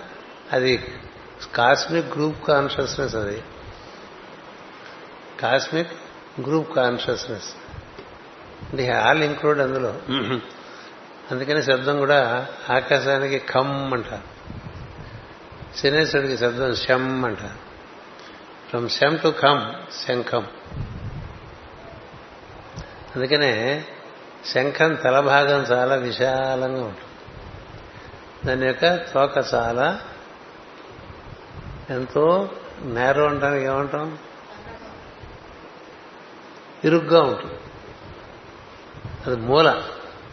అంచేత ఆ బ్రహ్మణస్పతి అయినటువంటి గణనాంత్వ గణపతి గుమ్మ అంటుంటాడు ఆయన వచ్చి ఈయన సభకు వచ్చాట వస్తే చాలా సంతోషించాట శని. అందుకనే శనిదేవుడు ప్రీతి చెందాలంటే గణపతిని ఆరాధన చేసుకున్నారు. The first friend is Ganapati. అటుపైన ఈ శనేశ్వరుడికి దైవం ఈశ్వరుడు. ఎందుకంటే వచ్చి నీకెవరు అనుగ్రహం ఉంటే నీకెందుకు? లేకపోతే నీకెందుకు? నీకు ఈశ్వరుని యొక్క అనుగ్రహం ఉన్నది. రా పోదామని తీసుకెళ్తాడు. వాడిని తీసుకొస్తుంటే అందరికీ భయం వేస్తుంది. ఎందుకని? కైలాసం శనేశ్వరుడు వస్తే ఎట్లా ఉంటుంది? అది కూడా ఒక సందర్భంగా ఉంటుంది. ఏంటంటే రావణాసురుడు మహాభక్తుడు ఈశ్వరుడికి. అంచేత ఎవరికి ఈ సృష్టిలో ఎవరికి ఏర్పడినటువంటి అద్భుతమైనటువంటి నివాసం ఒక పెద్ద రాజప్రాసాదం లాంటిది రాజభవనం లాంటిది. నేను ఈశ్వరుడికి ఏర్పరుస్తాను. త్రిమూర్తులలో ఎవరికి అలాంటి భవనం ఉంటారు ఎవరికి ఉండకూడదు. అలాంటిది మొదలు పెడతానంటాడు కైలాసంలో. అంటే ఈశ్వరుని అడుగుతారు. ఇలా అడుగు ఇలా అంటున్నాడు అడుగుతున్నాడని నాకు ఇల్లెందుకు అన్నాడు. ఇంటి ఆవిడ ఆవిడ మహారాజా కుమార్తె. పర్వతరాజు కుమార్తె కదా. ఆవిడ మణిమయమైనటువంటి భవనాల్లో పర్వతాల్లో అద్భుతంగా జీవించిన వ్యక్తి. ఇన్ని కోరి వచ్చింది. ఈయనకి ఇల్లే లేదు. అందుకే పోనీ ఉంటే తప్పే ఉంది ఒకటి ఏర్పాటు చేద్దాం అని అడుగుతుంది. అడిగితే నవ్వుతాడు శివుడు. అలాగే ప్రయత్నం చేయమా అలా ప్రయత్నం చేస్తుంటే గణపతి వెళ్ళి శనేశ్వరుని పట్టుకొస్తాడు. అంతే మరి. రావణుడికి వచ్చిన ఇబ్బందులు ఎవరికి రావు అక్కడ రాజభవనం కట్టడానికి. ఇదేంటో గోలంటే అప్పుడు ఈశ్వరుడు చెప్తాడు ఇది ఈశ్వర సంకల్పం. ఇక కైలాసాల్లో అట్లా ఫ్లాట్లు కట్టుకుని బెడ్రూమ్లు పెట్టుకుని ఎయిర్ కండిషన్స్ పెట్టుకుని హాట్ వాటర్ పెట్టుకుని స్విమ్మింగ్ పూల్ పెట్టుకోవడానికి వీల్లేదురా. ఉన్నది ఉన్నట్టుగా అనుభవించడం కానీ ఎందుకు ఇవన్నీ? సైడ్ ఇష్యూస్గా చెప్తున్నాను. కారణం ఒకటే శని విజిట్ చేస్తే అన్ని రీఓరియంట్ చేస్తాడు. ఇక శంఖం మూలకొచ్చేస్తే ఇంక మళ్ళీ తిరుగుదారంతా అంతకన్నా వెడల్పుగా ఉంటుంది. అందుచేత ఇవన్నీ ఎందుకు చెప్తున్నానంటే నీలో ఉండేటువంటి నాది నావి అనే దురద దురద ఒకటి ఉంది ఆ దురద వదిలించేటువంటి వాడు శనేశ్వరుడు. అందుకనే శనేశ్వరుడు వస్తే చాలా మంది భయపడుతూ ఉంటారు. కానీ శనేశ్వరుడు చేసే బ్రహ్మ చాలా అత్యుపకార ఉత్తమమైన ఉపకారం ఏంటంటే నీకుండేటువంటి పరిధులన్నీ పగల కొట్టేస్తాయి పది మందిని కలుపుకోవడం నేర్చుకో పది మందితో కలిసి పనిచేయడం నేర్చుకో పది మందికి అన్నం పెట్టడం నేర్చుకో పది మందితో కలిసి తిరగటం నేర్చుకో. ఎక్కడికి వెళ్ళినా మనం ఒక్కడమే వెళ్ళామనుకోండి అది ఒకటి. పది మందిని కలుపుకు వెళ్ళామనుకోండి చాలా ఆనందం వేరే ఉంటుంది. అంచేత ఈ లోభం మోహం చేత కాదు. ఆ మోహం వల్ల ఈ విధమైనటువంటి పరిస్థితులు ఏర్పడతాయి. తన సంకల్ప పొరపడినట్లు చేసి ఇంద్రియ శక్తులను కల్పిస్తున్నావు దానితో సృష్టికి లోభాదులు కలుగుతున్నది. సృష్టికి లోభాలు కలిగితే లోభాదులు కలిగితే కలిగినాయి నీకు లోభం పోవాలన్నా ముందుగా తెలియవలసింటే నా అది అని గీతకేసుకోపోవటం ఇప్పుడు జిల్లేళ్ళ మూడు ఉందా? అమ్మంది ఉందా? ఉన్నారండి. జిల్లేళ్ళ మూడు. ఇప్పుడు మన ఇంటికంటే రాధామాధవ్ అని గురుగారు పేరు పెట్టారు. ఆవిడింటికి ఆవిడ ఏం పేరు పెట్టింది తెలుసా? అందరి ఇల్లు అని పేరు. అందరి ఇల్లు. ఇక్కడ అందరూ తినచ్చు. అందరూ పడుకోవచ్చు. తను చాలా దమ్ము కావాలి ఆవిడ బ్రహ్మజ్ఞాని. అందరి ఇల్లు అండి నువ్వు ఎప్పుడు అన్నం పెడతారు అక్కడ? ఎంత విశాలం. అందుకని బ్రహ్మజ్ఞానికి నాది అని ఉండదు. అంతా వాడిదే వీడి ద్వారా వ్యక్తం అవుతుంది అనుకుంటాడు. వాడిదే వీడి ద్వారా వ్యక్తం అవుతుంది నీదే నాలాగా నా నుంచి వ్యక్తం అవుతుందని తెలిసిన వాడు యోగి. అలా కాని వాడు లోభి. అని చెప్పి లోభం చేత బాగా జీవితాలని కుళ్ళబెట్టేసుకుంటాడు. అది జరగకూడదు అది చెప్తున్నారు. ఆ లోభాది గుణములు ఆహారముగా చేసుకుని నీవు వేళ్ళను తప్పక జీవులను మురింగుస్తున్నావు చాలా హాయిగా ఈ జీవులందరూ ఈ లోభం చేత తమ తామను బంధించుకుని కాలం రూపంలో అందరూ హరిస్ హరింపబడుతూ ఉంటారు. శ్రీకాగ్ని కాలాయ కాలాగ్ని రుద్రాయ నీలకంఠ అంటూ ఉంటాం కదా. పైగా ఈ నెలలో చాలాసార్లు ఉంటాం నెల మారంగానే మార్చేస్తాం మనం. వెంటనే ఇక్కడి నుంచి రవదోసలు కాదు ఇంకా ఇక్కడి నుంచి మినపట్లు అన్నట్టుగా ఆ తర్వాత పెసరట్లు అన్నట్టుగా మారుస్తూ ఉంటాం. కానీ అన్నీ అట్లే అని తెలియాలి అలాగే అంతర్యామియే ఒక మాసంలో ఒక్కొక్క రకమైనటువంటి అనుభూతిని ఇస్తాడు. అంచేత లోభాది గుణముల ఆహారముగా చేసుకుని నీవు వేళ తప్పక జీవులను మృంగుతున్నావు అది అనే మింగుతాడు కాలం రూపంలో. కొంతమంది అల్పాయుష్కులుగా ఉంటారండి. కొంతమంది అధికాయుషులుగా ఉంటారు. ఏదైనా కాలం చేత మింగబడుతూనే ఉంటారు. అంటే అల్పాయుష కన్నా అధికాయుషులు గొప్పవాడు అనుకోబోకండి. అంటే వాడు ఎక్కువ రోజులు మింగబడుతూ ఉన్నాడు కదా. రోజు పొద్దున్నే దగ్గర కాలం చేత మింగబడుతున్నవాడే కదా. అంతేగా? కాలం మింగేస్తుంది. రేపొద్దుడికి డేట్ మారిపోతుంది. మళ్ళీ సంవత్సరం అయ్యేసరికి సంవత్సరం మారిపోతుంది. మింగేసరికి? ఇట్లా కాలం రూపంలో జీవులను మింగటం అనేటువంటిది అది భగవంతుని యొక్క ఒక లీలల్లో ఒకటి. ఎవరు మింగబడ్డు అంటే వాడెవడో వాడికి తెలిసిన వాడు మింగబడ్డు వాడెవడో వాడు తెలిసిన వాడు ఉంటాడు. అంటే వాడెవడు? వాడికి చెందినవాడు. అలాంటి వాడిని కాలం మింగలేదు.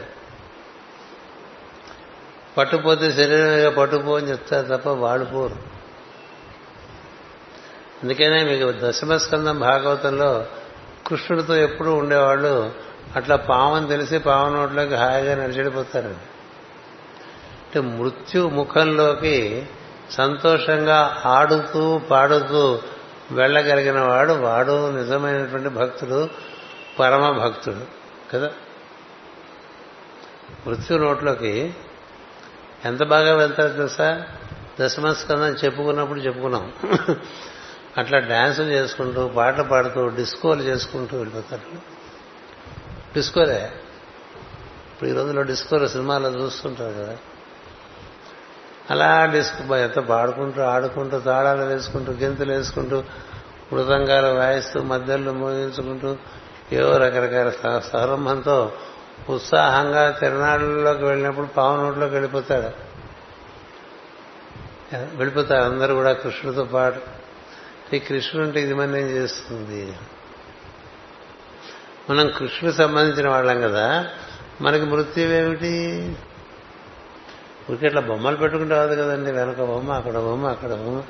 ఎక్కడ పడితే అక్కడ బొమ్మలు పెడుతూ ఉంటాం. కృష్ణుడు బొమ్మలు. కృష్ణుడు బొమ్మ పెట్టడం పెద్ద బాధ్యత. అంటే ఐఎమ్ రెడీ ఫర్ ఎవ్రీథింగ్. వాడు కృష్ణ భక్తుడు. దేనికైనా మేము సిద్ధం అనేటువంటి వాడు కృష్ణ భక్తుడు. పెద్దానికి భయపడేవాడు కృష్ణ భక్తుడు ఏంటంటే వాడు. కృష్ణుడికి నవ్వొస్తుంది వాడు చూస్తూ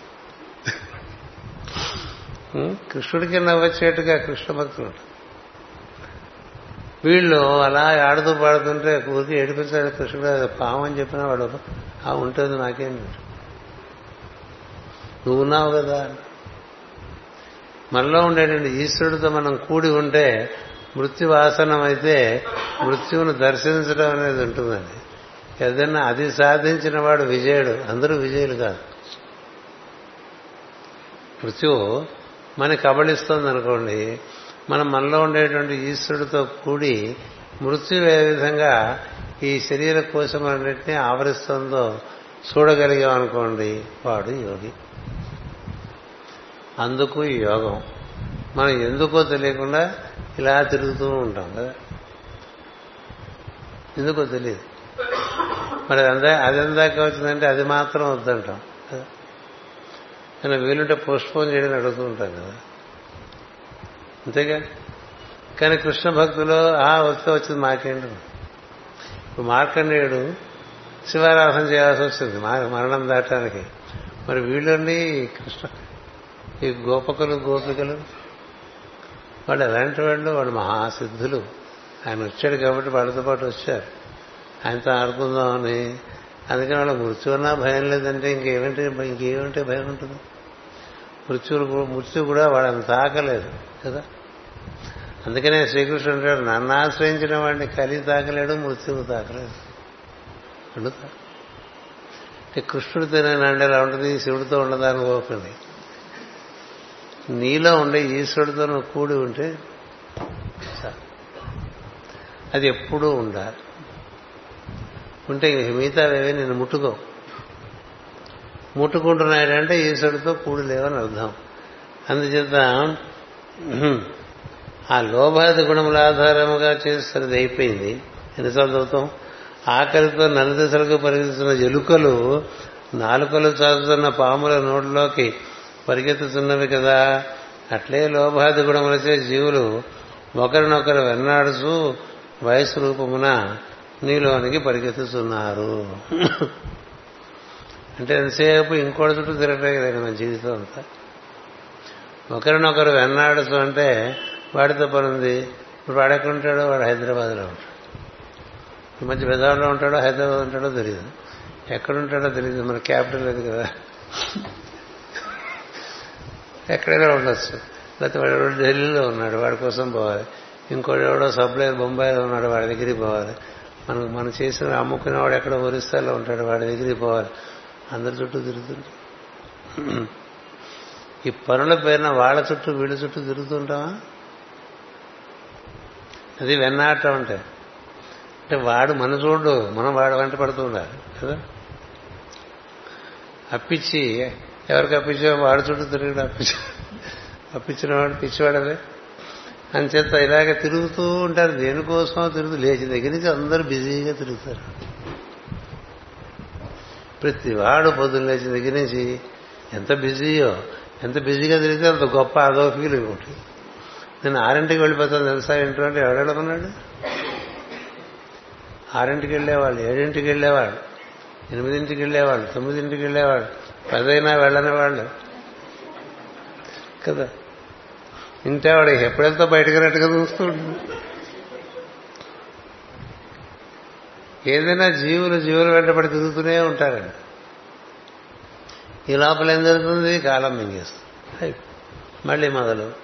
మళ్ళీ లేస్తాడు. ఇంకా వాడి చుట్టూ వీడి చుట్టూ తిరుగుతుంటాడు పుట్టి పుట్టంగానే పాల కోసం ఏడుస్తాడు.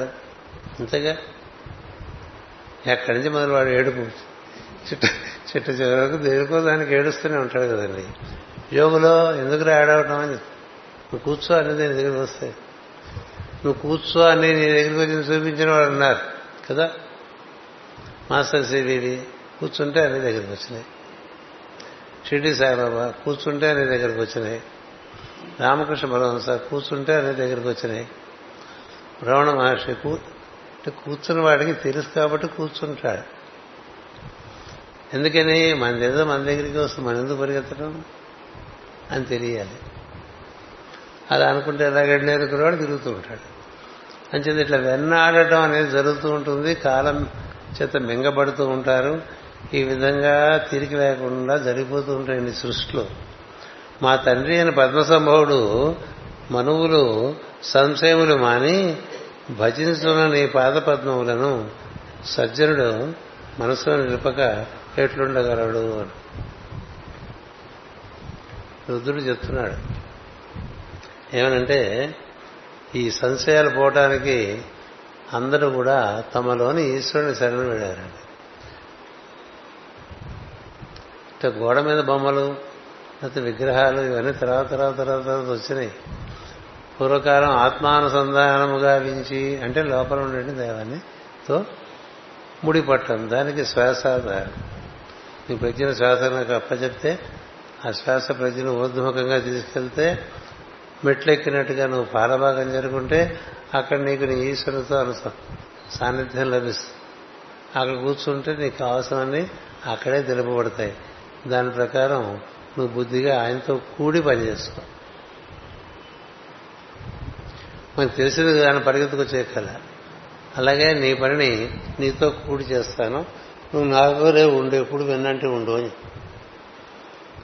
నువ్వు నా వెన్నంటి ఉంటే నీ పనులన్నీ నేను నా పనిలో నా పనిలో నా పని నీ పని నీ పని నా పనిగా జరిగిపోతూ ఉంటుంది.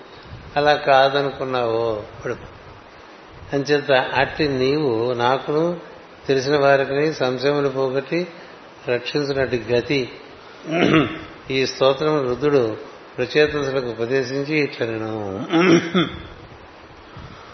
అంటే చిట్టజలకి ముందు చాలా రకాలుగా ఈ ధర్మాలు నిర్వర్తించు ఆ ధర్మాలు నిర్వర్తించు. ఇట్లా బోర్డు చెప్తారండి. వాటి ఏంది ఆసక్తి ఉంటే నిర్వర్తించుకోవచ్చు. అసలు ఎప్పుడు నీలో ఉండే ఈశ్వరుడితో అనుసంధానం చెప్తే నీకు అంతకుముందు చెప్పినవన్నీ నీకు లోపల నుంచే చెప్తా. ఇప్పుడు ఇంకోళ్ళు ఎవరు చెప్పాల్సిన అవసరం రాదు. అందుకే నీ లోపల ఈశ్వరుడితో నువ్వు అనుసంధానం చెందు అనే విధ అనే విషయాన్ని చెప్పి ఆ విధానం నేర్పేవాడు నిజమైన గురువు. అలా చెప్పని వాడు గురువు కాదు. అని చెప్తే అలా తెలిసిందనుకున్నారు మనం లోపలికి వెళ్ళి మనలోనే మనం లోపల కూర్చున్నాం అనుకో. మనకే లోపల నుంచి తెలుస్తుంది అనుకోండి. అవి వాడి సంకల్పాలుగానే భావించి వాడికే సమర్పణ చేస్తూ వాటిని నిర్వర్తించుకునే విధానం తెలిసి ఈ రుద్రదులు ఈ ప్రజాపతులు మానవులు అలా నిర్వర్తించుకుంటూ వస్తున్నారు వాళ్ళ వరకు. లక్షలాది సంవత్సరాల నుంచి నిర్వర్తించుకుంటూ వస్తున్నారు. లేకపోతే వాళ్ళు ఇప్పుడు నశించకుండా ఉండేవాళ్ళు కాదు. అంచేత బిడ్డలారా ఈ స్తోత్రము యోగాదేశం అనబడును దీని అనేక పర్యాములు భక్తితో ధ్యానించి మనస్సును ధరింపగలరు.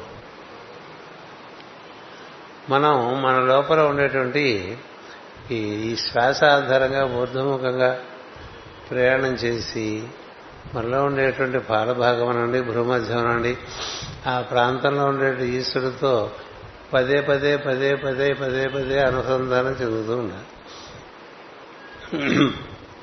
వీలుంటే అక్కడే కూర్చుని పనులు చేసుకోమని చెప్పారు జ్వాలకులు గురుగారు అది నీ యొక్క రాయంత్రోన్నని చెప్పి. దిగొచ్చావనుకో మనసులోకి దిగొస్తావు పనులు చేయడానికి. ఇప్పుడు నీతో పాటు వాడిని కూడా తెచ్చుకో. నీతో పాటు వాడిని కూడా ఆ సాన్నిధ్యం కూడా తెచ్చుకో. తెచ్చుకుని కలిసి పనిచేయ కలిసి. ఈ కలిసి పని చేయడం అనేటువంటిది అక్కడి నుంచి మొదలవుతుందండి కలిసి భోజనం చేయడం కూడా అదే ఉద్దేశం. మనమే తినేస్తున్నాం తినేయకూడదు. అలా ఎగబడి విస్తడం మీద. వాడితో కూడి తినాలి. సహనం భునత్తు కదా. వాడితో కలిసి పని చేయాలి. అలా ఉంటే మనకి రక్షణ ఉంటుంది. అలా ఉంటే ఆనందం ఉంటుంది. వాడితో ఎప్పుడు కూడి ఉంటే నీలో తేజస్సు పెరుగుతుంది భ్రాజస్సు పెరుగుతుంది. అన్నీ పెరుగుతాయి. ఏవి పెరగాలో అవి పెరుగుతాయి. ఆ విధంగా ముందుకు సాగటం ముఖ్యమైనటువంటిది రుద్రుడు వీళ్ళకి చెప్తున్నాడు. ఆదరమైన చిత్తముతో విశ్వాసము కలిగి ప్రవర్తింపుడు. ఇది ఫలింపబడినతో స్వధర్మం ఆచరించుండవలను. నీకంటూ ఏర్పడిన కర్తవ్యాలను ఎగ్గొట్టేసి ఏం చేసినా అవదు అవి ఎగ్గొట్టేసినా దిగ్గొట్టేసినా ఉపయోగం లేదు. నీ కర్తవ్యాన్ని నువ్వు ఆచరించడమే స్వధర్మం ఆచరించడం అంటే. అవి అదియే భగవంతుని పని అని ఆసక్తితో జపించుతూ సర్వజీవుల క్షేమము కొరకు యత్నింపవరణం జీవులను దేవుని రూపములుగా ధ్యానింపవరణం మీ ఎందు సద్భక్తి సద్భక్తి పుట్టించేవాడు నీ రూపముగా తెలియవరణం అదొకటి ఉంది ఎన్ని మంచి విషయాలు గౌరవ చెప్పేశాడు చూడండి. స్వధర్మం ఆచరించడం నీ పని అతని పని అనకుండా అన్ని అతని పని అనుకుని చేసుకుంటూ ఉంటాం. తర్వాత నీ రూపంగా దైవమే ఉన్నాడని తెలుసుకోవటం నీ రూపముగా అతడే ఉన్నాడని తెలియటం. పూర్వము చతుర్ముఖ బ్రహ్మ సృష్టిని ప్రారంభింపకోరి తొలి కాలమున తన పుత్రులైన మాకి రహస్యమును ఉపదేశించిన. తన వలె సృష్టిని అభిలషిస్తూ బురుగువు మొదలగు మహర్షులకు కూడా తెలిపిన. మేమందరము బ్రహ్మచేత ఈ ప్రజాసర్గమున ప్రేరేపింపబడిన వారమై ఈ స్తోత్ర మహిమచే చీకటి లేక మలగి వివిధ జీవులను సృష్టిస్తున్నాము ఈ స్తోత్రము నేడు ఎవడు నిశ్రముగా ధ్యానించదలుచును భగవంతుని ఈ జీవుల రూపమున వసించువాడుగా జపింపవరణం. వెంటనే శ్రేయస్సు పొందును. ఆపదల సముద్రమైన సంసారమున తెప్పవలే ఈ స్తోత్రం సహాయపడుచుండగా సులభముగా తరించును. ఇతర మార్గములలో దుర్లభుడైన శ్రీహరి ఈ స్తోత్రమును సంతుష్టకును జీవులకు దీని వలన అభీష్టమును నెరవేరును. ప్రభాతమున లేచి అంజలి ఘటించి శ్రద్ధతో ఈ స్తోత్రం ఇతరులకు వినిపించినను వినను కర్మబంధ విమోచము కలుగును. లేచి లేవంగానే సోహం అనుకోవాలి. లేకపోతే మనం లేస్తాం. ఎవరు లేవకూడదో వాళ్ళు లేస్తాడు. ఎవరు లేవటం వల్ల వాడికి పరిసరాలకు ఉపయోగం ఉండదో వాడు వాడు లేచాడు అనుకోండి పెద్ద జీమూతం అండి. ఉపయోగం? అందుకని లేచి లేవంగానే మంచం మించి లేచి కూర్చుని అక్కడే ఒక ఐదారు సార్లు పది సార్లు సోహం. అతడే నేనుగా ఉన్నాను. బ్రహ్మాహమస్మి సోహమస్మి అహమస్మి అని మూడు మెట్లు దిగుతాం. బ్రహ్మమే నీవుగా ఏర్పడతావు. తర్వాత నీవు బ్రహ్మం కలిసి ఉంటే యోగంలో ఉంటావు. బ్రహ్మాన్ని దారిలో వదిలేస్తే నువ్వు మిగులుతావు. కూతుర్ని ఎక్కడి నుంచి పొద్దు చేస్తలేదు సాయంత్రం. అందుచేత లేచి లేవంగానే ఇది చేసుకున్నాం. ఇప్పుడు లేచి మనం రెడీ అయ్యి మనం కాఫీ తాగి బట్టలు మార్చుకుని కిందకు వచ్చే లోపల బోల్డ్ ఆలోచనలు వచ్చేస్తాయి. కదా? అందుకని లేచి లేవంగానే మంచం మీదే వెన్నెముక నెట్టలుగా ఉంటే సులభంగా ఇది సాగుతుంది. పడుకునే చేసుకునే వాళ్ళు ఉంటారు. సోహం అని లేచి కూర్చుని సోహం అనుకుని ఇంకో పదిసార్లు సోహం అనుకుని బాగా గట్టి చేసుకుని బయటికి రాగానే బెడ్రూమ్లోంచి అహం అయిపోతుంది ఎన్నిసార్లు ప్రయత్నం చేసినా బెడ్రూమ్లోనే ఉండిపోతాడు సహా. అహం బయటకు వచ్చేస్తూ ఉంటుంది. అహంతో బయటకు వస్తూ ఉంటే ఉపయోగం సోహంగా బయటికి రావాలి. సోహంగా బయటకు వస్తే పూర్తిగా వచ్చినట్టు. అహంగా బయటకు వస్తే సగం బయటకు వచ్చినట్టు. అంచేత మనం ఈ సోహం అనేటువంటిది పట్టుకున్నాం అనుకో. అది అది ప్రధానం. అది ఎంతసేపు నీతో ఉంటే అప్పుడు నువ్వు కంబైన్డ్ యూనిట్. అది వదిలేసావు అనుకో నువ్వు ఇంకేం చేసినట్టు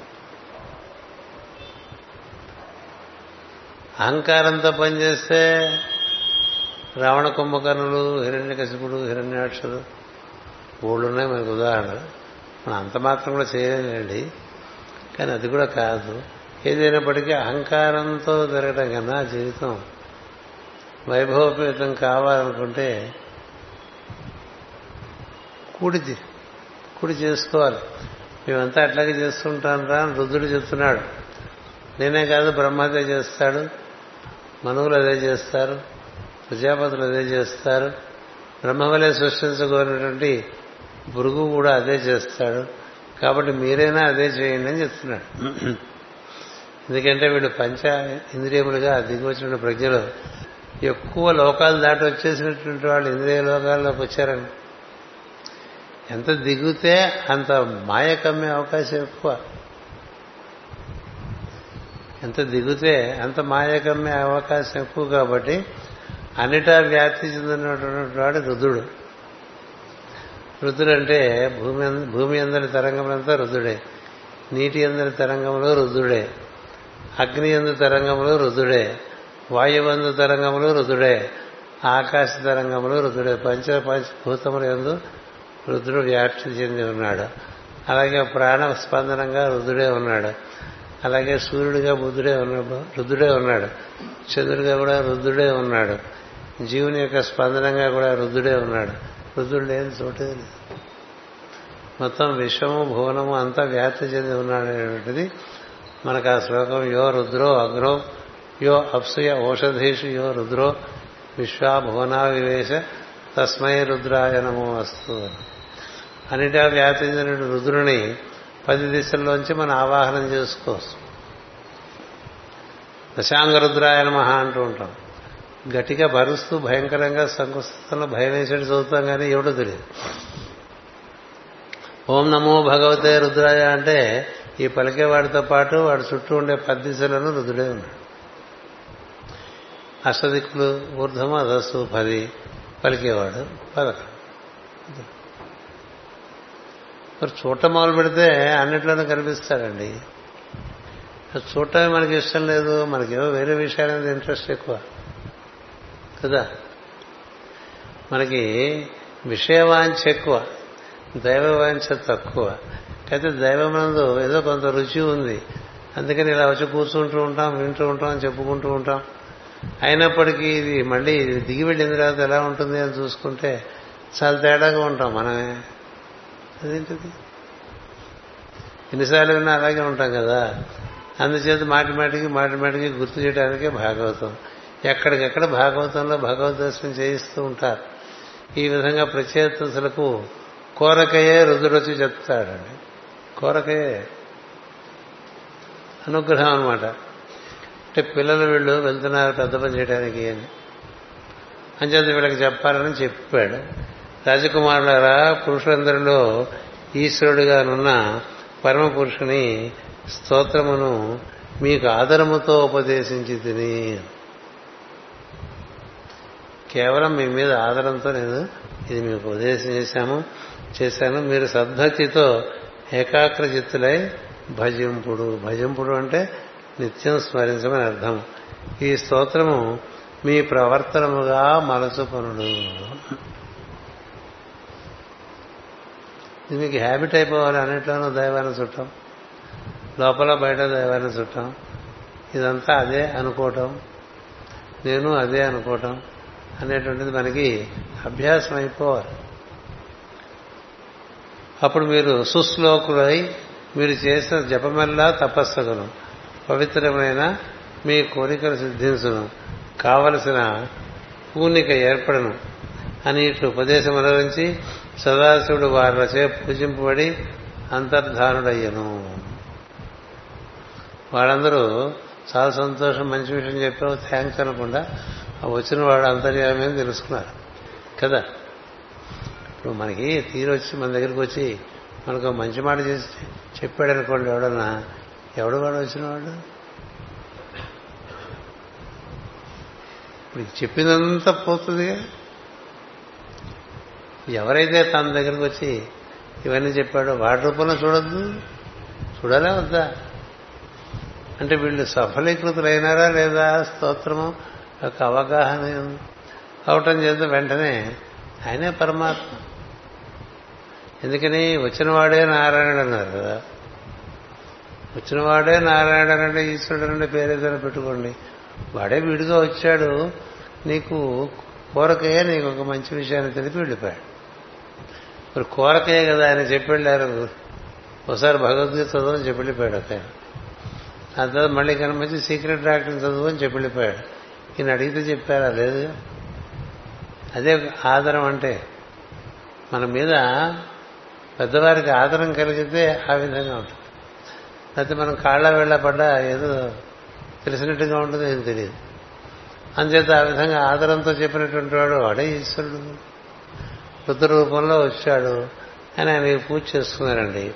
అప్పుడు వారి తృప్తితో ఈ రహస్యమును పదివేల మాళ్ళు పదివేల సంవత్సరాల పాటు జపించిరి. జలమధ్యమున ఉగ్రమైన తపస్సు చేసిరి. బ్రహ్మ సృష్టించిన జలములే ప్రాణములుగా ప్రచేతసులందరూ తపస్సు చేసి జీవుల ఇంద్రియముల స్వరూపములై మెలగుతూ సృష్టికి మేలు చేసిరి అని అది మనందరి ఎందు ప్రస్తుతం వినటానికి చూడటానికి వాసన చూడటానికి ముట్టుకుని చూడటానికి రుచి చూడటానికి ఇట్లా ఎంతో మన మనతో సంబంధం లేకుండా మనకి నిత్యం ఉపకారం చేసినటువంటి ప్రజలు ఏవైతే ఉన్నాయో వారిని ప్రచేతసులు అంటారు. అలాగే కదలటానికి వాడు పదకొండు మంది. మనసు కర్మేంద్రియములు జ్ఞానేంద్రియం కాళ్ళు కదలలేదనుకోండి అనుకోండి అంతగా అనుగ్రహించట్లేదని అర్థం. చేతులు కదలట్లేదు అనుకోండి ప్రచేతసులు అంతగా అనుగ్రహించట్లేదు. మరమూత్రములు ఇబ్బంది పెడుతున్నాయి అనుకోండి ప్రచేతసులు అంతగా సహకరించట్లేదు. మాట సవ్యంగా రావట్లేదు అనుకోండి ప్రచేతసులు అంతగా సహకరించట్లేదు. కనబట్టలేదు వినబట్టలేదు రుచి తెలియట్లేదు ముట్టుకుంటే తెలియట్లేదు. వాసన ఎప్పుడో పోయింది ఇట్లా ఉందనుకోండి.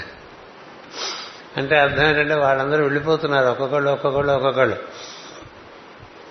అంటే అర్థం అంటే నువ్వు కూడా వెళ్ళిపోయి ఇక నువ్వు వెళ్ళే టైం వచ్చిందని చెప్పడానికి ఏమైనా చేసేస్తారండి. ఒక్కొక్క సౌకర్యం ఫెసిలిటీ తీసేస్తే ఇంట్లో చేరిన వాడు వెళ్ళిపోడు ఇంకా. ముందు రోజు న్యూస్ పేపర్ తీసేశాట మర్నాడు కాఫీ కూడా మానేశారట. ఆ తర్వాత కుర్చీ కూడా తీసేశాట మర్నాడు పడుకుందామంటే మంచం కూడా లేదురా. అప్పుడు ఏం చేస్తావు? అయినప్పటికీ వెళ్ళాడుతున్నాను అనుకో బాత్రూంలో నీళ్ళు కూడా కట్ చేసేస్తారు. అప్పుడు ఏం చేస్తావు వెళ్ళిపోరు కదా. అలా మనకి వెళ్ళిపోవడానికి సందేశాలు ముందిచ్చేటువంటి వాళ్ళు ప్రచేతసులే ఇది కుస్తీ పట్టకండి. అంటే వాళ్ళతో మనం వెళ్ళిపోతే పెద్దవాళ్ళతో కలిసి వెళ్ళిపోతే మంచిది కదా. అట్లాగే ఎన్నటికైనా పెద్దవాడు మనస్సు. వాడు సరిగ్గా కొంత గుర్తుండి కొంత గుర్తుండక కొంత మర్చిపోయి ఎదురుకున్న మనిషి వస్తే వాడి పక్కన దేభ్యంలో చూస్తూ ఉన్నాడు అనుకోండి అప్పుడు అర్థమైనట్టు ఇంకా మనం తొందరగా వెళ్ళిపోవాలని తెలియాలి. కదా? ఆల్జైమర్స్ ఆల్జైమర్స్ అంటే అదే అర్థం. వెళ్ళిపోరా బాబు అని చెప్తాను అని చేత వెళ్ళిపోవడానికి దారి ముందే తెలుసుకున్నవాడు అదృష్టవంతుడు. అది కేవలం ఈ భారతీయమైన వాంగ్మయంలోనే చెప్తారు. ఎగ్జిక్యూటివ్ తెలియకుండా ఎంట్రీ ఎందుకు చేశారు? బయటికి ఎట్లా వెళ్ళాలో తెలియకుండా లోపలికి ఎందుకు వచ్చా పొద్దున్న కదా. ఉండాలా ఉందా? లోపలికి వచ్చినది ఇప్పుడు బయటికి ఎట్లా వెళ్ళాలని బయటికి ఎట్లా వెళ్ళాలని ముందు తెలుసుకోవద్దు? తెలుసుకోవాలా? అదే ప్రధానమైనటువంటి భాగం మనకి వాంగ్మయంలో. అందుచేత అది యోగం ద్వారానే తెలుసు. భక్తి జ్ఞానము యోగము ఈ మూడు కలిస్తే వైరాగ్యం ఏర్పడిపోతుంది. అప్పుడు వాడికి దారులని సులభంగా తెలుస్తాయి. అందుకని భక్తి జ్ఞాన వైరాగ్య యోగములు అని చెప్పారు. అవి మన ఎందుకు నిత్యం పెంపొందాలి పెంపొందాలి. అలా కాకపోతే గెంటేస్తారు లోపల నుంచి గెంటేస్తారంటే ఇన్సల్టెడ్ కదా. మెడపట్టుకు లాగేశారంటే ఏం బాగుంటుందండి? ఎక్కువగా అదే కదా జరుగుతుంది మరి వాడు ఎవడో వచ్చి తాడేసి మనం లాగేటందుకు? అంతవరకు ఎందుకు తెలుసుకున్నా? ఈ లోపల మార్గం తెలుసుకోవద్దు. దానికి కావాల్సినటువంటి జ్ఞానంతో కూడా భాగవతంలో నిండా ఇచ్చారు. తమిళ భాష చెప్పాలంటే నిండా ఇచ్చారు. చాలా పరిపూర్ణంగా ఇచ్చారు. అది మనం మంచి మధ్యలో ఇట్లా ఆదివారం గుర్తుపెట్టుకుంటూ ఉంటాం. మనకి నాగాలు ఎక్కువ కదా? ఏదో సుంఠనం ప్రతి ఆదివారం వస్తూనే ఉంటుంది. దక్షిణాయనంలో బాగా వస్తుంటాయి. పై ఆదివారం మైసూరులో గురు పూజలు. తిరిగి వచ్చిన తర్వాత ఆ పై ఆదివారం ఐవీఎల్ శాస్త్రి గారికి సన్మానం నన్ను ముఖ్య అతిథిగా పెట్టారు. అంత మాత్రం చేత మానేయకుండా ఏదైనా టైం చూద్దామని చూస్తున్నా. ఆ పై ఆదివారం శ్రీకాకుళంలో గురు పూజ. ఆ పై ఆదివారం ఒకటి మరి మిగులుతుంది. మరి అక్కడి నుంచి మన గురు పూజలు అయిన వరకు ఆదివారాలు దొరకవు. అంచేత ఈ మధ్య మనం అన్నీ మర్చిపోగలం. కదా చెప్పినవన్నీ మర్చిపోయి ఫ్రెష్ ప్లేట్స్తో స్లేట్స్తో మళ్ళీ వచ్చేస్తాం. అందుచేత అలా కాకుండా ఉండటం కోసం ఎవరెవరి ప్రయత్నం వాళ్ళు చేస్తుండండి. ఆ విధంగా మనం వృద్ధి చెందే ప్రయత్నం చేస్తూ ఉందాం. మన అనుగ్రహం మనకు అనుదృష్టం ఏంటంటే మహాత్ముల యొక్క అనుగ్రహం మనకి లభించడం చేత వాళ్ళ చుట్టూ తిరుగుతూ ఉన్నాం మనం. చేత వారి అనుగ్రహం చేత ఇది మరుపు రాకుండా మనకి సోహం అనేటువంటిది లోపల గుర్తుండి బయట ప్రపంచంలో అంతా కూడా దాన్నే. వీలున్నంత వరకు దర్శించండి. ఎవరిని తిట్టకండి. తీరు కూర్చో కనీసం. ఎవరిని దూషించద్దు. ఎవరిని దూషిస్తున్నా దైవాన్ని దూషిస్తున్నా. ఎవరిని అసహించుకోకండి. ఎవరిని దూరంగా పెట్టకండి. ఎవరికి సహాయం నిరాకరించండి అని అలాంటివి చేస్తుంటే నువ్వు దేని గురించి తాపత్రపడుతున్నావు వాడు దూరం అయిపోతుంటాడు వీలుంటే కలుపుకోవడానికి ప్రయత్నం చేయండి. లేదు కనీసం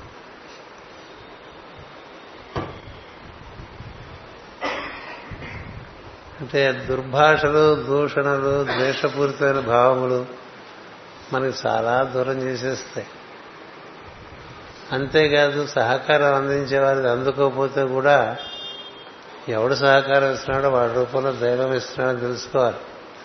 అందరినీ గెంటేసి మనం ఇక్కడంతా ఆక్రమించుకుందాం అనుకుంటే నిన్ను గెంటేస్తారు రోజు కదా? ఈ ఆక్రమణ బుద్ధి జీవుల్లో చాలా ఎక్కువ.